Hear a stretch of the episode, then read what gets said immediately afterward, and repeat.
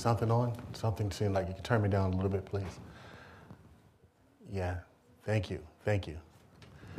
All right, we'll just readjust this. Um, you know, I was, uh, one of the things I think is kind of neat that when you prepare a word or you're thinking about preaching and you're really seeking God about what uh, He would have you say, it's, it's wonderful that you can plan stuff and then God just kind of redirect you. And whenever He kind of redirect me, when I'm preparing for a word, I know He's doing it for a purpose because He has something that He want to say to us as the people of God. Now He always has something He want to say to us, but you know, when you're seeking the Lord, how many know that you're not perfect when you're trying to uh, hear what God is saying and and I love it when God just kind of interrupt my whole program. I had a whole new series that I was about to start. And God said, No, I want you to do this. And so I prayed, I prayed, and I prayed, I prayed. I'm going to put this down a little bit. Sorry about that. I prayed and I prayed and I prayed. And I tried to convince myself that this is the way that God was going to go with this message. But He shifted me in a whole different direction. So I, my prayer is this morning is that you would uh, listen intently for what God is going to say uh, to us this morning. I think that you will be tremendously blessed. Not only that, but what we're going to share this morning, I don't. I want you. I want you to have this mindset. This this is not about the moment. This is not just about Foundation Christian Fellowship Church. This is about much more. This is about your lifestyle. This is about the way that you live your life as a Christian uh, moving forward. Whether you're here until Jesus come back or whether you uh, end up relocating, that what I'm going to hammer into you today by the Spirit of God is something that I think, uh, you know, is a way that God would have us to live. And it is when we apply these principles, then we can expect a blessing. I'm going to say some things this morning that's going to be a little, it's going to uh, challenge some of your thinking. But before you write me off and say, well, Pastor, you have gone off your rocker, you've lost it, I want you to just let it. Uh, how many of you like to cook? I know Brother Larry likes to cook. Uh, what do you call it when you let something just simmer for a while? Just when, when, when you hear me speak something, say a couple things this morning that's going to challenge some of your thinking. Because what I want to do this morning I'm going to challenge some of the traditions that we have as Christians. I mean, know we have a bunch of traditions, things that we have grew up in certain environments and we've been told certain things and we automatically assume because tradition says this is the way it's supposed to be done, that's the way we've always done it. And we never really try to think outside the box or, or really examine to see is that really the way that Jesus meant for it to be? Now, everything I say today is going to be Bible but it may not come off to you necessarily as, is that really in the Bible? So now I pique your interest, right? So now you're really going to follow me because you want to make sure that I stay on point. So, Father, I thank you this morning that you're going to speak revelation word this morning. I thank you, Lord, for the power of the Holy Spirit. And I thank you, Lord God, that you're speaking and moving. Even now, prepare the hearts of the people to receive what the Spirit of God is saying. I pray that every person in this room would be convicted not by Pastor Gary, but by the Holy Ghost. because, Lord, our goal this morning is to be more like Jesus, as it is every day. So, Lord Jesus, we're asking for a fresh anointing, a fresh baptism of the Holy Ghost, that the words that come forth from me will not be of me, but inspired of the Holy Spirit. And we'll give you the praise for it in Jesus' name. Amen. I want to talk to you this morning about Jesus, a friend of sinners. Jesus, a friend of sinners. In Luke chapter 7, verse 34, and I think Sister Diva have it posted there behind me, it says, The Son of Man has come eating and drinking, and you say, Look, a glutton and a wine bibber, a friend of tax collectors and sinners. Now, reading that passage of scripture in context, Jesus was reflecting the hearts of the Pharisees. Because when they saw him, not only, now I want you to hear this. The Pharisees had in mind that when you were really holy and sanctified, when you're really set apart, that you don't hang around certain people. In fact, they'll go a little bit further. You didn't even really associate with people who were not like you, meaning believers or saved or right with God, as it were, with them. And so the Pharisees saw Jesus reacting in a way that it bugged them. They look over there and they see Jesus not only eating with them and laughing and talking, but, but they realize that Jesus is having a good time doing it, hanging around with sinners. Because, you know, many of us in our traditions, we tend to think sometimes, well, you know, if I you know, I'll go to this place, I'll be with all these ungodly people, but you know, I just really hate it. It just grieves my spirit. Oh, you know how we are sometimes, right? You know, don't want to be in that environment. But here Jesus is in an environment. I, I told you I'm gonna, I'm gonna say some things today that's gonna be radical.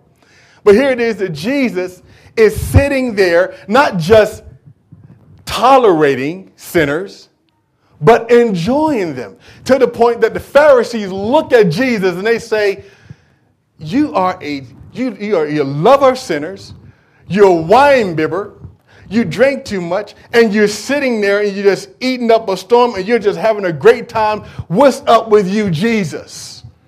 Do you not know, Jesus, that if you're going to be right with God, you cannot be hanging around sinners? Now, I grew up Pentecostal and the Holiness Church. Some of you might know what that is. And boy, we just didn't associate. We didn't go. We, we, where anywhere unbelievers were, we didn't go. You know why we didn't go? Because we was told that in order to be holy, set apart, sanctified, you just don't go there. And so what do we do?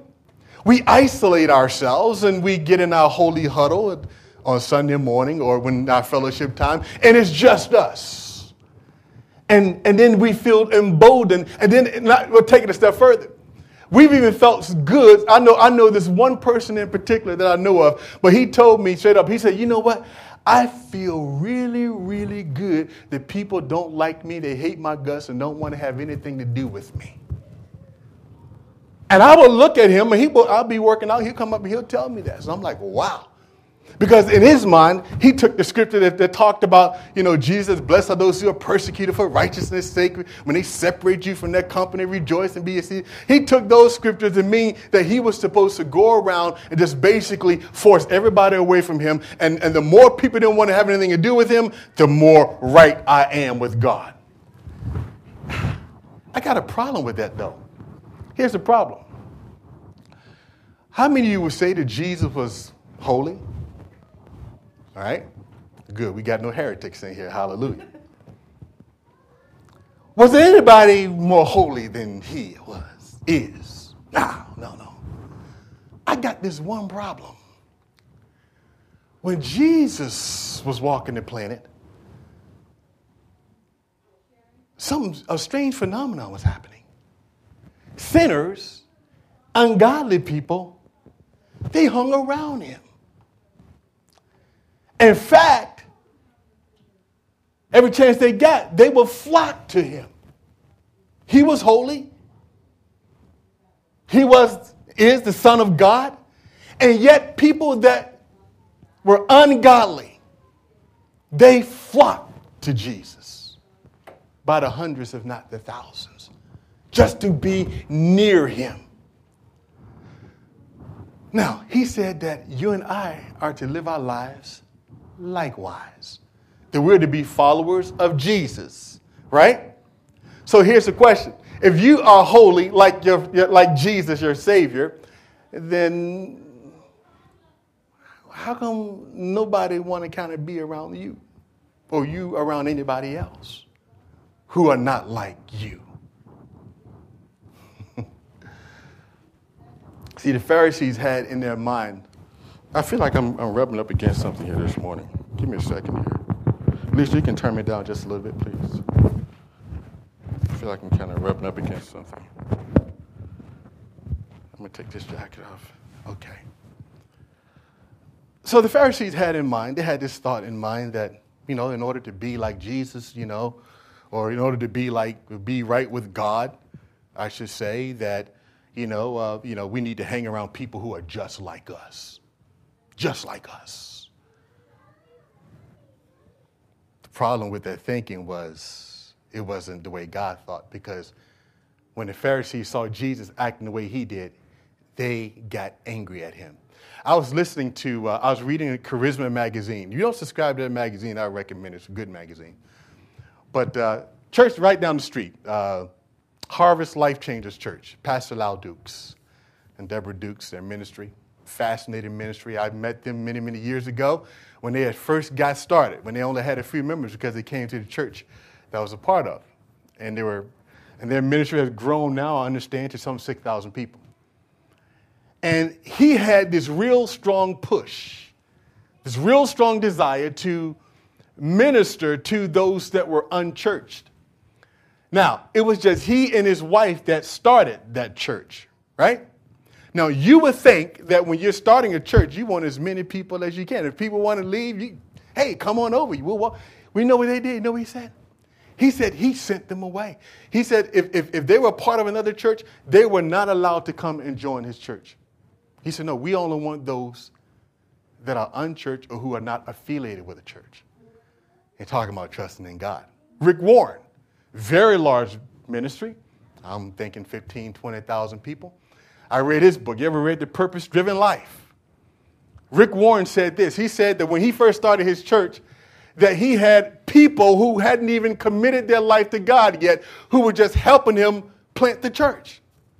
That didn't say that he had big ministries and all that. What it said is that somebody, we need somebody to go knock on the door. No, they just, okay, we'll go knock on the doors. Hey, can you help me go put some flyers? Oh, sure, I'll go put some flyers out there. And he talked about in that book how that there were many people who, who, who weren't even believers. But they saw something in him, and I guarantee you, if he had the mindset that suggested that, you know what, you ain't right with God. You, you, you, you, you need to just, no, you can't do anything. Just sit there and wait till you give your life to God first. I even know he probably wouldn't have had much help. And so we, we look at this common denominator, and, and, and what we got to understand about Jesus was that Jesus was a people person. Well, I know some of you say, well, Pastor, I'm just not a people person. Well, that may be true. But last I read, you're supposed to be dead. That's what I last read. You know, when you're a dead man, how many of you have ever tried to offend somebody that's dead? You ever try to do that? You ever try to attempt somebody that's dead? You know, when somebody's dead, they, they could care less. They're in their own element, death, whatever that might be. But the point of it is, when you're dead, when you really don't care about what people say or think, you know what? You just want to do what God said for you to do. So that means that I get rid of my old ways of thinking and I say, God, whatever it is that you want to do in me, God, go ahead and do because I'm ready to go to the next level. Lord, I'm ready, Lord, to empty myself. I'm ready to, to, to get involved with people. We got to be a people. Listen to me. We have to be a people that love people. You cannot say to me, Oh, I love Jesus, but yet you don't like people. You've heard me say that before. Because to know Jesus is to know his heart. To know his heart to, is to know that he came to do what? Seek and to save that which was lost. That's his whole ministry. Everything about Jesus was about reaching people. He said, The Son of Man did not come to condemn the world. You remember the disciples thought, said, Lord, when will you send fire on earth? When are you going to judge these people? When, you know, when the people wasn't responding right, the disciples said, Lord, send fire from heaven and just burn them all up. That's what you call hellfire and brimstone kind of preaching. Some of us grew up in that. Lord, they ain't acting right. Just burn them up. Jesus said, You don't know what spirit that you're of. Son of Man didn't come to destroy life or to get them, but he come to save. And you are still here in the age of grace where Jesus has commissioned you and I to go and to seek out those who are lost. How many of you have gotten a Facebook page already. You got Facebook? You need to request to be my friend. I want to request to be your friend. If you look at my Facebook page the other day, this was amazing. Um, if you notice my Facebook page, I got a bunch of friends on there. And I say friends, I mean, eh, you know, they're not like, you know, my friend friends, but you know, they're more like acquaintances. A couple of them are kind of close. But if you look at my Facebook page, you'll probably see a lot of folks in there that I can tell you, you may can see it or not, are not necessarily Christians. And so one day, you know, if you learn anything about Facebook, you have what they call a wall, right? Where people can write on your wall. And a couple weeks ago, because I, I don't check my Facebook, I've been checking more often because I've ran into a whole bunch of new friends recently I hadn't seen in college for many, many years. And uh, they had this one, somebody posted a video of this little, probably two year old child. And this little baby, now the whole point of the video was to show how this baby, two years old, is vulgar and using all kind of language. I mean, just cursing up a storm. So I see the video, you know, and I look at it, it's on my wall, and I say, okay, what's this about? And I can see people upset about it because they say, who would teach a two year old something like that? And boy, this kid just, uh, and I push play, and I said, whoa, I got to hide, get that off of my wall. I mean, I was starting to freak out, like, I can't have that. But you know, the thing about it is, I said that to say this. Many of us, we're very comfortable with having only Christians as our friends. Some of us, the only people that we know are believers. And then we wonder why we're not winning anybody to Christ. If we were to ask you the question, you ask yourself the question, say, when's the last time you actually prayed with someone and led them into a relationship with Christ? Just ask yourself, when's the last time you did it? If it haven't been a while or if it never had been, shame on you. But see, in order to do that, then we got to go into the marketplace of where they are. Isn't that what Jesus did? Jesus went where they were and hung out with them, and not only hung out with them, but had a good time with them. Because he loved people. And it was because of that that the, the sinners, they said, Well, I just, I want to be, he's, an, he's encouraging, he's inspiring. There's something about his life. And who was Jesus the hardest on? Come on, you, you folks that study. Pharisees. But the folk that you would think that he would be hard on, he was wide open, welcoming them with grace. But it was not that way. Now look at 1 Corinthians chapter number 5, and I'm going to show you a couple things here. We go through these verses. 1 Corinthians chapter 5. Now, let me, let me kind of set the, uh, set the backdrop for you here. In this particular chapter, there was some sexual immorality going on. This was a man who had a relationship with his father's wife. And Paul was calling that out. Paul wasn't there, but he said, Look, y'all need to deal with this. This is a problem in the church, and you all need to deal with this. Now, I want you to see something that Paul says, and keep in mind what we're talking about here. We're talking about the fact that Jesus was a friend of sinners. In other words, that Jesus connected with people who were not necessarily church people. But look what he says here in number verse number nine. Now I want you to hear this. This is this is good.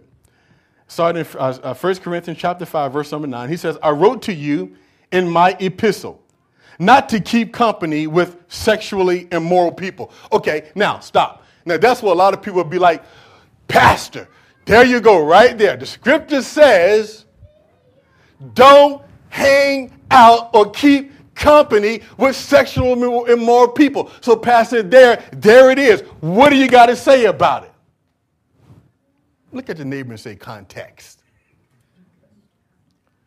How many know that people build whole religions based on a couple scriptures that they take. You know how people do? They take certain ones, they say, I'm going to build this religion. You know, and people look at the Bible, they treat the Bible like a smorgasbord. They pick the parts they like and the parts they don't like. Ew, I don't want that. But how do we know? He, Paul goes a little bit further. He, does, he said, Now I wrote to you in my epistle not to keep company with the sexually immoral people, but watch this. Look at verse 10. Yet I certainly did not mean, see, he's qualifying his statement, with the sexually immoral people of this world. So what is he saying? He said, I told you not to hang out with, with sexually immoral people, but, but, no, but I wasn't talking about unbelievers. I wasn't talking about people, uh, you know, I wasn't talking about people that were, that, that, that, that that's a part of the, uh, uh, unbelievers that are, that are not in church and not connected with God. I wasn't talking about those people. He says, watch this, or the covetous. Now, I love this because he even underscores this thing. He said, the covetous or the extortioner. These are people that lie and deceive and take advantage of innocent people. All idolaters, people that worship everything else but God. Since then, you would need to go out of the world. Wow, did you catch that?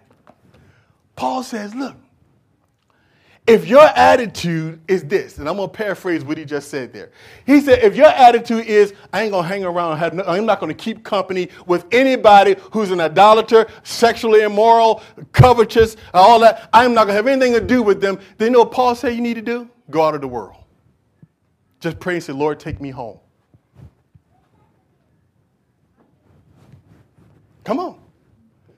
And that's what he says. He says, because then you just need to go out of the world. If your attitude is going to be, I'm not going to associate with those people, Paul said, then why are you here? I'm amazed at people. They come and they say, God, do this and do that for me. And, and the question that always kind of lingers, at least in the back of my mind, if God blessed you, if God healed you, if God did this or that for you, what are you going to do in return? Well, Lord, heal me. For what? You remember Hannah. What did Hannah say? Hannah said, Lord, I want a baby. Lord, if you give me this baby, I'm going to give this child to you all the days of his life. It's going to be set apart just for you. I'm going to raise, I'm going to give this baby back to you. You remember Hezekiah? Hezekiah was told by the prophet, go die. You, you, you, get your house in order. You're about to die. Hezekiah begged the Lord, give me some more time. Give me some more time so that he can represent Jesus or God in those days. In other words, they, they had in the, in the back of their minds, they, they, they, they, they had this thing that God, I want to be used by you so that I can glorify you. I want you to, to move in my life so that I can be that shining example. Paul says you need to go out of the world if your attitude is, I'm not going to connect with those people. But he says, now, look at verse number 11. He says, but now I have written to you not to keep company with anyone, watch this, with anyone named a brother who is sexually immoral or covetous or idolater or a reviler or a drunkard or an extortioner, not even to eat with such a person. Well, then he goes on to talk about, he said, now, as it relates to Christians, people that are supposed to know God, look at the neighbor and say, you know better. he said, those people people that know better. He said, if the Christians start to act up, then he said, don't even sit down and have a dinner with them. Now, we're not, we're not talking about people that stumble, and we're talking about people that are obstinate in their sin. You know the difference. Somebody who decided, I'm going to sin, I'm going to do this, I don't care what you say, I'm going to do it. Paul said, for a person like that, don't even sit down and eat with them. But the folks that are of the world who don't know God, keep company with them. In fact, I want you to go, uh, keep company, get to know them. Oh, glory to God. Get out of, get out of your comfort zones. Go to that soccer game. Go to that neighbor's house who's having a little party over there. Now you, he, he, oh, here you go, Pastor. There you go. Now I know you lost it. Pastor, I told you I'm going to say something that's going to be radical. You think when Jesus was on the planet, when he was hanging around sinners, do you think the atmosphere was holy?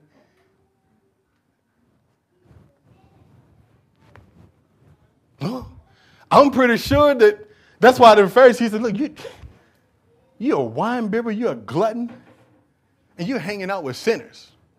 What's wrong with you? Jesus. If you were really who you say you were, you would not even have went around that person. But that's how we do it today. Let, let's be honest. Oh, I'm a Christian and, you know, I'm saved. And I'm, I'm glad about the fact that I got no friends other than Christians. Whoopee. You're going to win a lot of people to Christ that way. You know, the, the key to getting these chairs filled, every one of them, is that each and every one of you make up in your mind that you're going to establish relationship with people who are not like yourself. Every one of us. So you know what?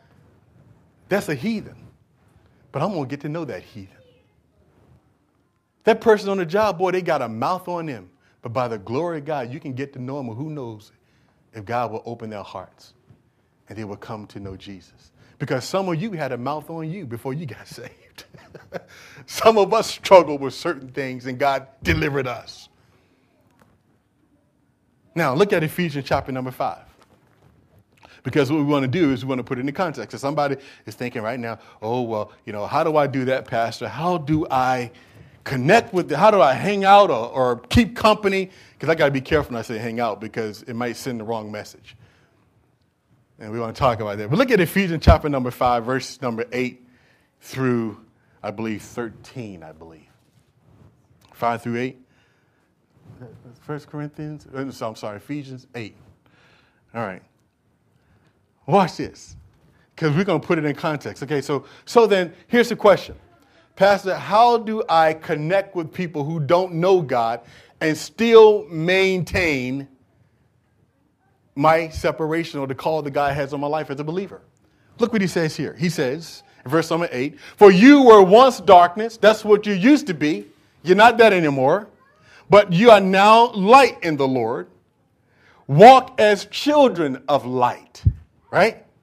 For the fruit of the Spirit is in all goodness, righteousness, and truth. Now, I meant to bring a flashlight. Now, I'm going to say something else that's kind of revelatory this morning. Now, if I had a flashlight, anybody got a light at all? Any kind of light? If you don't, don't, don't worry about it. No? All right, just use your imagination. If I walk into a lighted room with a light, how much effect do you think that light is going to have in that room? The room is already lit. Now, you bring that same light into a room that's dark, how much effect do you think the light will have? So, in order for light to be really effective, where does the light need to be? Oh, glory to God. There you go. He says, You are the what? Light of the world. Let your light so shine and glorify your Father. Where's it going to shine at? Just me and my Christian friends. Okay, that's good. We need fellowship. That's wonderful. But you know, that's not what he's talking about. You look at the scripture in context, he's talking about witnessing to the outside world, folks who don't know God. So then, if your light is going to have its real impact, light then needs to be in places where there is darkness. What I mean by that is in places where people have not committed their life to Jesus nor are living according to his plan. But I love how this scripture it just doesn't leave it there. Look at verse 11. It says now, and have no fellowship with the unfruitful works of darkness so then, here's how I live my life have no fruit. With the, uh, have no fellowship with the unfruitful works of darkness. Now, when it talks about the unfruitful works, that's exactly what it means. I can be, I'll give you an example. Hmm. They're going to listen to this tape, but hallelujah. Let me use somebody else's example, but you know, it's like Paul. You know, Paul said he went into the third heaven, he saw things he couldn't see, but he was really talking about himself. So I'm going to kind of do one of those kind of things. All right. So I'm really talking about me, but I'm going to kind of act like it's not me. So I just gave it all away. But a person could be in a workplace where there are a bunch of folks who don't know God. You got two choices. You can say, you know what? I'm going to separate from them and have nothing to do with them because they're not Christians. Or you can say, you know what? I'm going to keep company with them. I'm going to laugh with them. I'm going to talk with them. I'm going to share things about my life with them. Which, which approach you think will get you possibly can get you the kind of result whereby somebody can have a relationship with God. If you're somewhat engaging, isn't that what Jesus did? Now, does that mean I participate? I've had guys say this, oh, well, you know, man, come on over to the, no, no, brother. I said, well, you want a drink? No, I don't want no drink. Well, well, you know, oh, you know, well, you think she look cute? No, but I'm sure she, she is. I see that, but, you know, I, my wife looks better. What am I doing? You follow what I'm saying? I'm just not, listen, you can ma- maintain it when the Bible says to, to be holy and be separate. Watch this that's not so much talking about your physical presence per se. It's talking about more of about how you behave. Your holiness is determined by your behavior. In other words, I can be at a certain place. Now, I'm not saying that we just go. How many know that Jesus had an agenda? Jesus just didn't go into places without, everywhere he went, he said, I came to seek and to save that which was lost. So watch this. So if you're going to keep company with unbelievers going to place, your agenda must be this. I am going there and I'm going to spend time with these people who are not like God because I want to seek and save that which is lost. That's your agenda. That's your agenda. That's exactly the way Jesus did it. So Paul says, just don't have no fellowship with the unfruitful works. Now, how do you, and it goes on to say, but rather expose them. Now, how do you expose wrong actions. Some people think you expose wrong action by just getting in their face and yelling at them and telling them how terrible of people they are. Some people think that. But I think the loudest message for any believer is the way that you live your life. People are going to watch how you respond and act more than what you say out of your mouth. Your power is in how in your walk. Your anointing is going to be in your walk. Your anointing with God, your favor with God, favor with people. It's not so much about what you talk about. You know, Jesus said about the Pharisees. He says, uh, he said, uh, with their lips they honor me, but their heart is far from me. In other words, they ain't really there. They're just giving me lip service. Jesus, you see, it's all about the heart. It's all about your walk. It's all about who you are representing when you are around or in these dark places has nothing to do with the fact he's not telling us that when he said be separate, meaning, oh, don't hang around, don't have anything to do with unbelievers, because Paul said you need to go what? Out of the world. He's speaking there about our attitude, the way we behave. Because the Bible says, be ye, don't be conformed to the world, but be transformed by the renewing of your mind. The way I look at it is, I go into these areas of darkness. And you know what? I'm going to change the atmosphere. The atmosphere is not going to change me. That's the attitude that every Christian has to have. I'm going to go in here, and yes, they're not going to, I'm not going to conform to your way of doing things. Because greater is he that is in me than he that is in the world. But I'm going to lift the place with purity and with holiness. He says, because for it is shameful even to speak of those things which are done by them in secret. But all things that are exposed are made manifest by the light. For whatever makes manifest is light. Therefore, he says, Awake you who sleep and arise from the dead, and Christ will give you light. Now, jump on over to uh, Matthew chapter number 9. Matthew chapter number 9, and we're almost done. Matthew chapter number 9.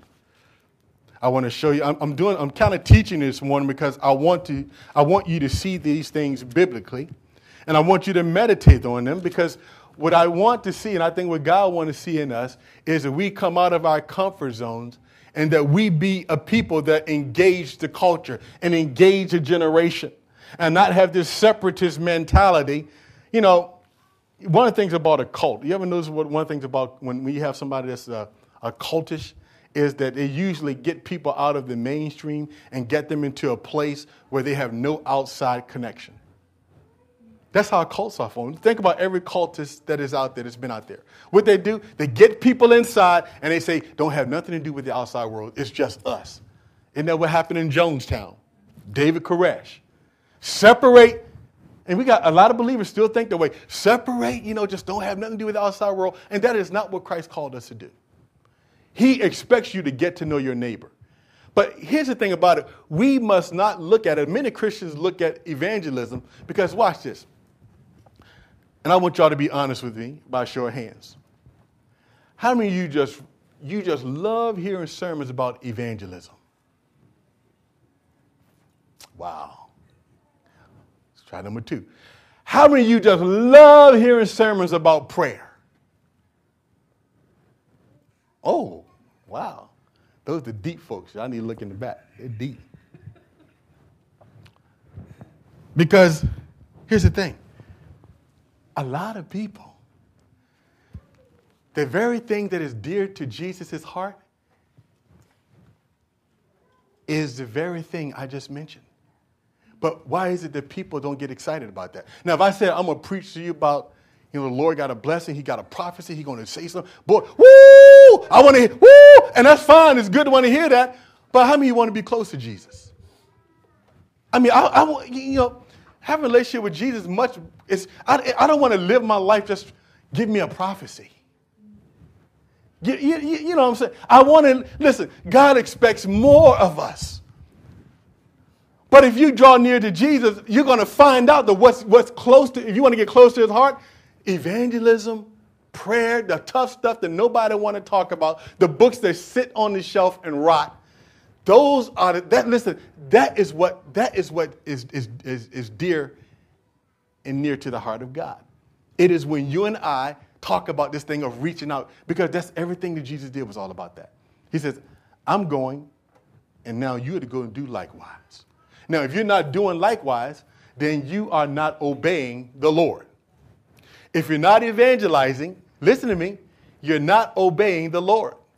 If you're not evangelizing, then you are rebelling against what God has called every believer to do. There are no exceptions.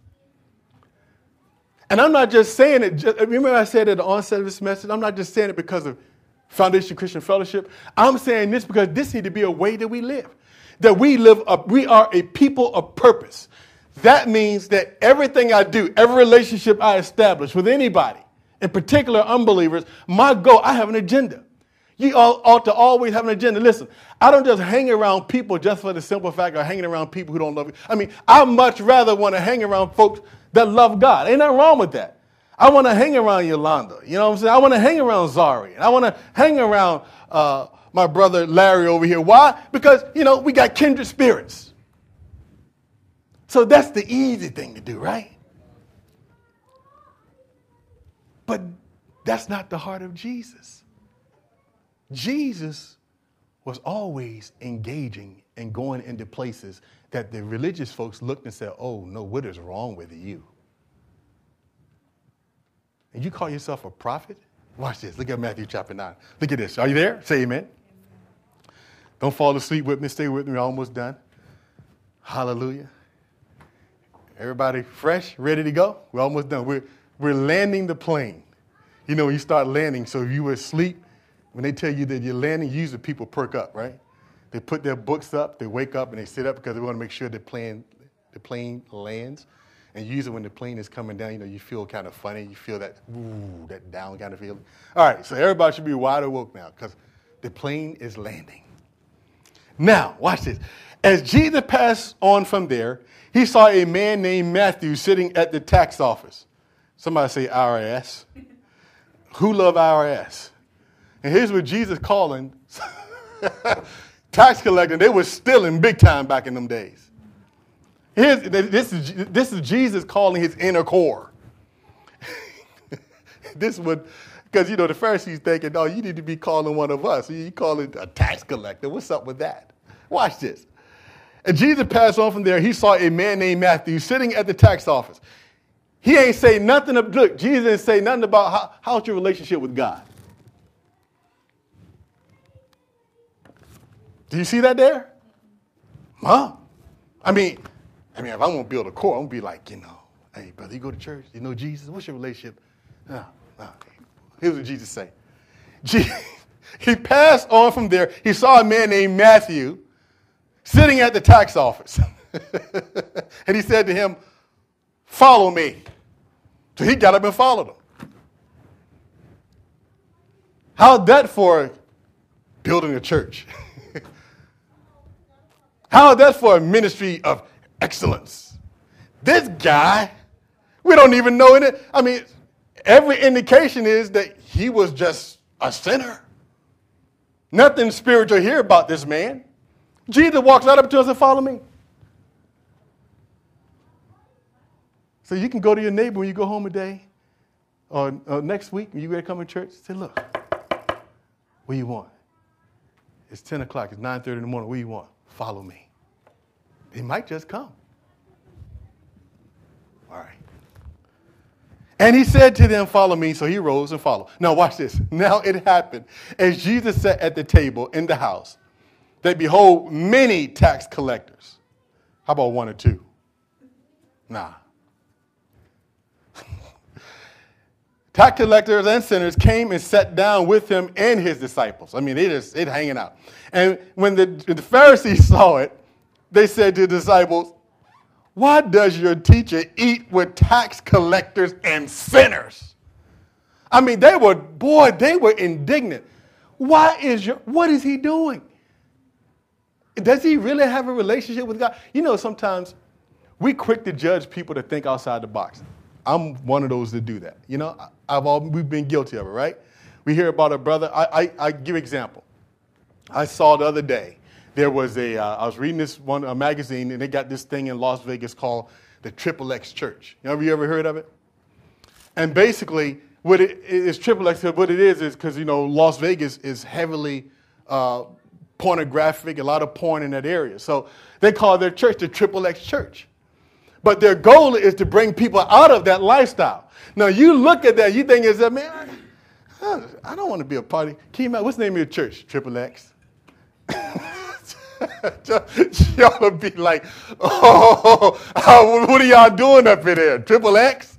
but it's online. You go home, do triple X church.com something. Just do triple X church. You'll see it. Based out of Las Vegas. But we look at that boy and we just like, and we say, something wrong with that. That, that ain't right. Something. I, I'm willing to bet you if Jesus was, how would Jesus be responding in our time, in our generation to people right now? Boy, I bet he'd be doing some stuff and y'all be like, you ain't really, you ain't really the savior because you shouldn't be hanging out talking to people. What's wrong with you, Jesus? I mean, I've been duped. Isn't that what they did in his day? They were, they were like, what? They could not believe it. Jesus did stuff outside of the box. And we quick to judge people to do stuff not outside of tradition. We, oh, well, I ain't going to a triple X church. That is, that's of the devil. You know? And I, you know, I mentioned something like that. My mom, bless her heart, and I can say it because she's my mom. She know I love her. But I tell my mom something. My mom grew up, boy, she was staunch holiness. My mom, she tell you, she don't apologize. I mean, you try to talk to her about some stuff, boy, she she got it down packed, buddy. I'm gonna tell you something she she got I mean no the, the, the, the pants the, all that she all that stuff she she she grew up in all of that. I said, Mom, triple X church. What? What? What? Oh my God! This world. What is this world coming to? It's a Pharisaical spirit because you don't know the spirit behind what they're doing. They ain't trying to reach you. They're trying to reach the unchurched. So if you're going to reach the unchurched, you got to appeal to the unchurched. We think of church as I'm going to build a church, we're going to plant a church, that we need to get church. You know, there's not a lot of church growth today. What we have is a lot of what we call transfer growth. Well, somebody get mad at one church leaders or whatever and leave there and go to another.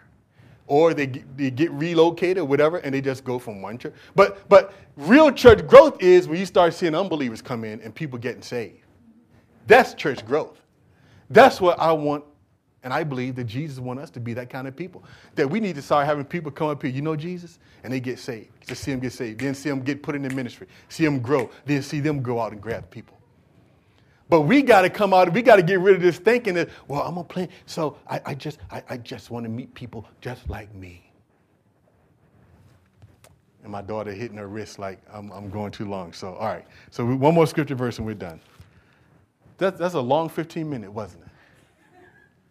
I only get y'all once a week. Can you not tarry with me for an hour? All right, Luke chapter 7, then we're going to be done. But watch this. This is just to bring it home. Luke, uh, did I say Luke? Luke chapter 7? All right, Luke chapter 7. I'm sorry. See, she's supposed to be on Watchmen. I'm trying to get better with that, but the, I look at y'all faces and y'all just look like you're just eating the word up, and I just it just keep inspiring me. I just can't stop. you know, that's a poor excuse, you know that, right? That's terrible. I'll say it. You don't have to say it. I'll say it. Hallelujah. See, it's good. So you said keep going. All right, Yolanda Gate. I, I just I got one. I'm good. I'm good. Here we go. look, at, look at verse number 36. Chapter 7 of Luke, verse 36. You know, if you read this stuff, I mean, it's what I'm telling you is right in the Bible. I, I'm not making this stuff up. You're looking right at it. You know, just uh, think outside your tradition. Watch it. Look at this. Then one of the Pharisees asked him to eat with him. Now, here's the picture. The Pharisee wanted Jesus to come and eat. Jesus, come eat with me. Okay, now watch this. And he went to the Pharisee's house and he sat down to eat. And behold, a woman in the city who was a what? She was a what? She was a saint. She loved God. uh huh.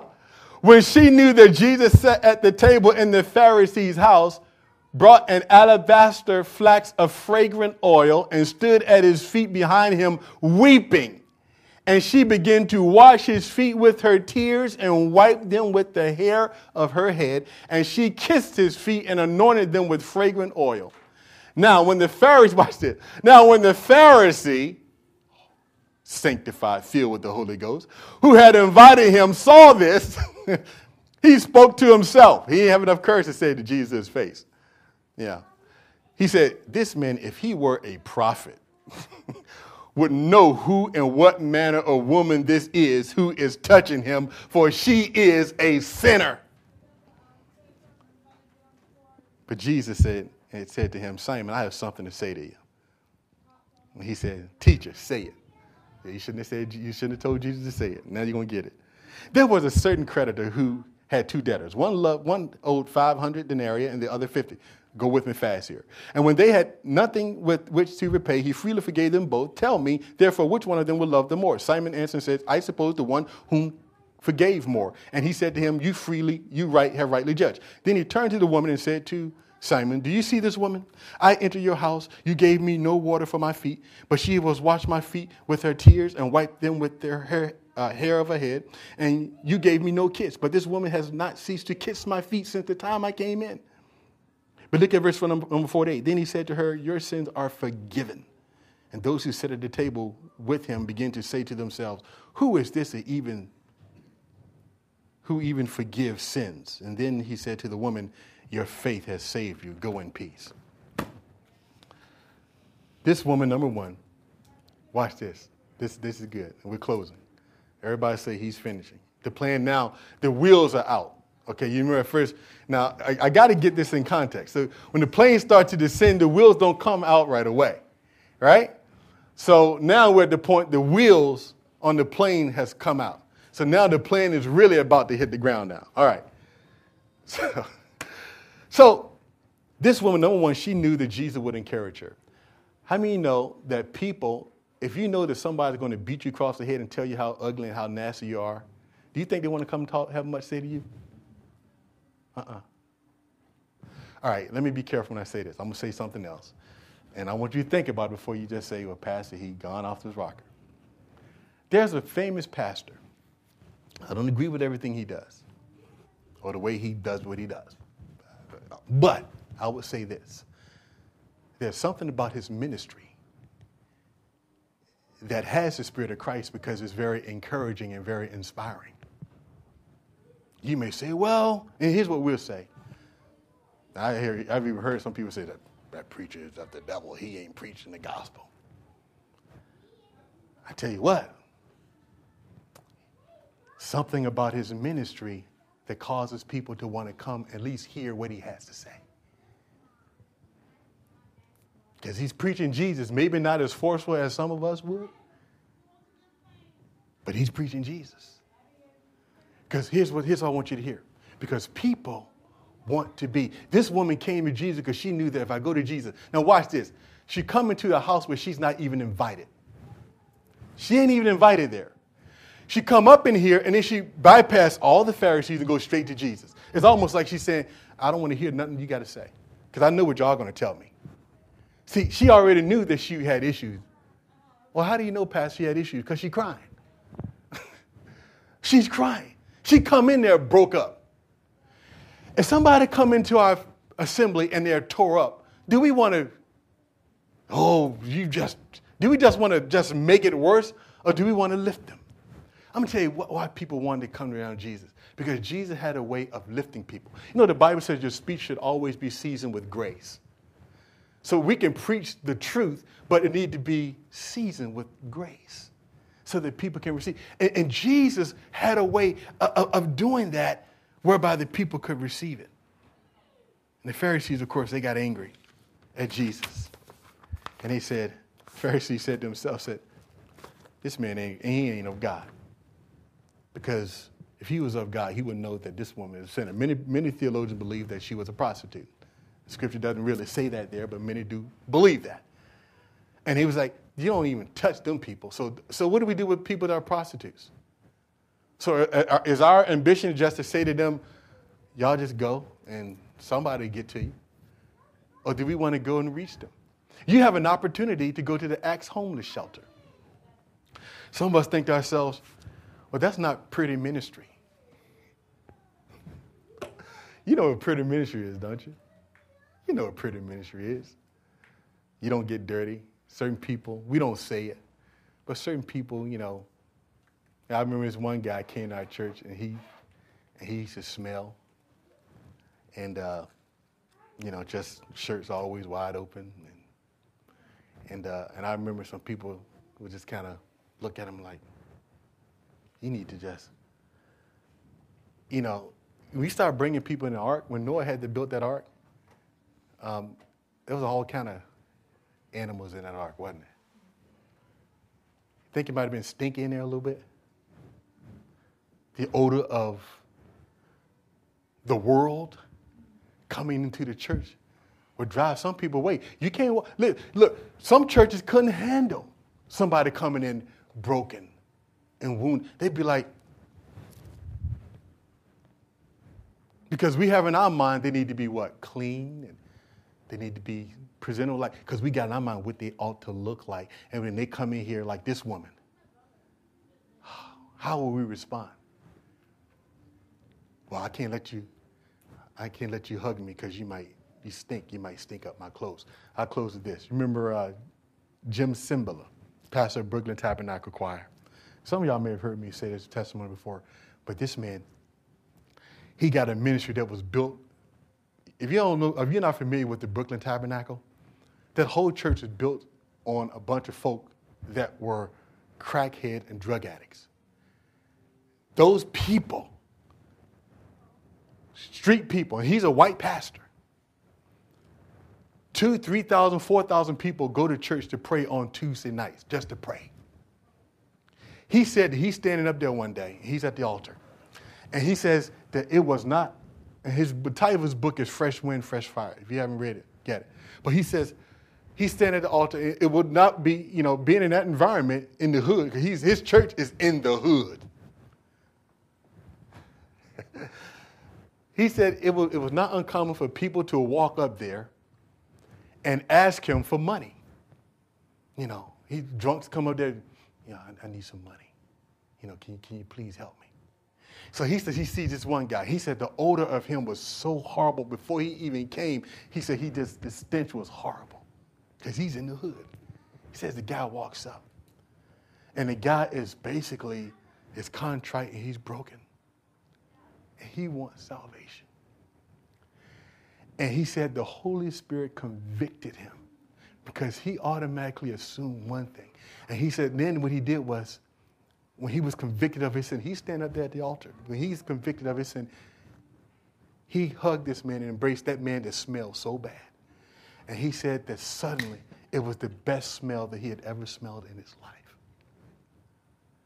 Now, when you go on Brooklyn Tabernacle's website, and you look at their church, you look at the people in that church, they look clean, don't they? It's beautiful, but they didn't come in that way. They came in broke. They came in with no hope and lost.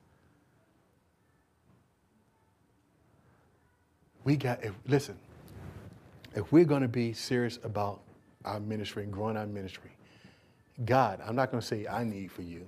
God needs for each and every one of us to figure out a way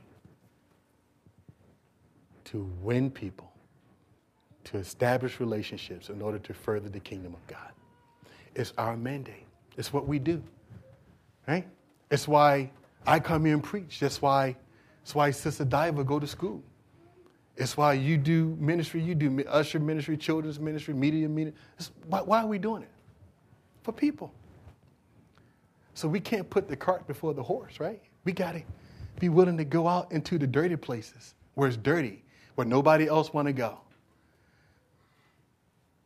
And that's why the Axe homeless shelter is a good place to go because you know why? A lot of them, we went there, Larry, did we not? Uh, you went with us to one homeless shelter and uh, uh, earlier this year. And many of them, they were not pretty. They were struggling. I mean, they were, but you know what? They were so grateful. And I walked out of that place, I felt like I really did ministry. Because my hands, my heart was reaching. And I realized that if we don't get them, they're lost. They, they don't care about how good I can preach, how much theology. I, they don't care anything about that. They want to know do I care? Do I love them? And when you start showing that kind of love everywhere you go, people respond to that. They respond to you because they say, you know what? So everybody said, you know what? I'm gonna, I'm gonna reach somebody. I'm gonna reach somebody for Christ. Jesus was a friend. Jesus was looked at. They called him a friend of sinners. They didn't call him that. They called him that for a reason, because there was something about his life. He just hung out with him, and he felt very comfortable there. Let's pray.